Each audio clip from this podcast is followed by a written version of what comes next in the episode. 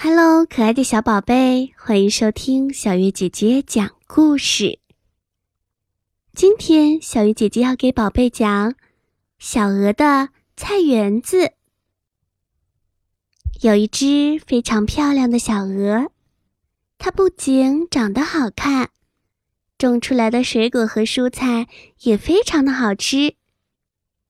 小鹅种了很多很多的西红柿。又种了很多很多的草莓。有一天，小鹅要出门几天，它把它的蔬菜园子交给了邻居小兔子照顾。小鹅走的时候，小兔对小鹅说：“你放心吧，我一定会照顾好你的菜园子。”小鹅放心的离开了。第一天。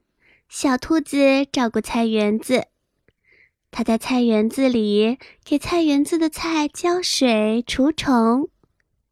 第二天，小兔子继续照顾菜园子。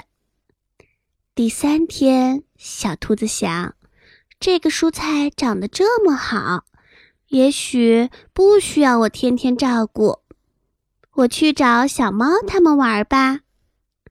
小兔子就去找小猫他们玩了。小兔子还有小猫，他们玩的非常的开心。小鹅走的第四天，小兔想，今天不来照顾菜园子，应该也没什么大事。小兔子又去找小猫玩，还有小猴子，他们一起玩了。他们玩了很长的时间。到了傍晚，才回到家里。小兔子没有去看小鹅的菜园子。到了第五天，小兔子准备去看看小鹅的菜园子。可是，当他来到菜园子里，发现园子里的西红柿还有草莓都不见了。小兔子着急坏了，不好！这下可不好了，小鹅的西红柿还有草莓都不见了。就在这个时候，小鹅回来了。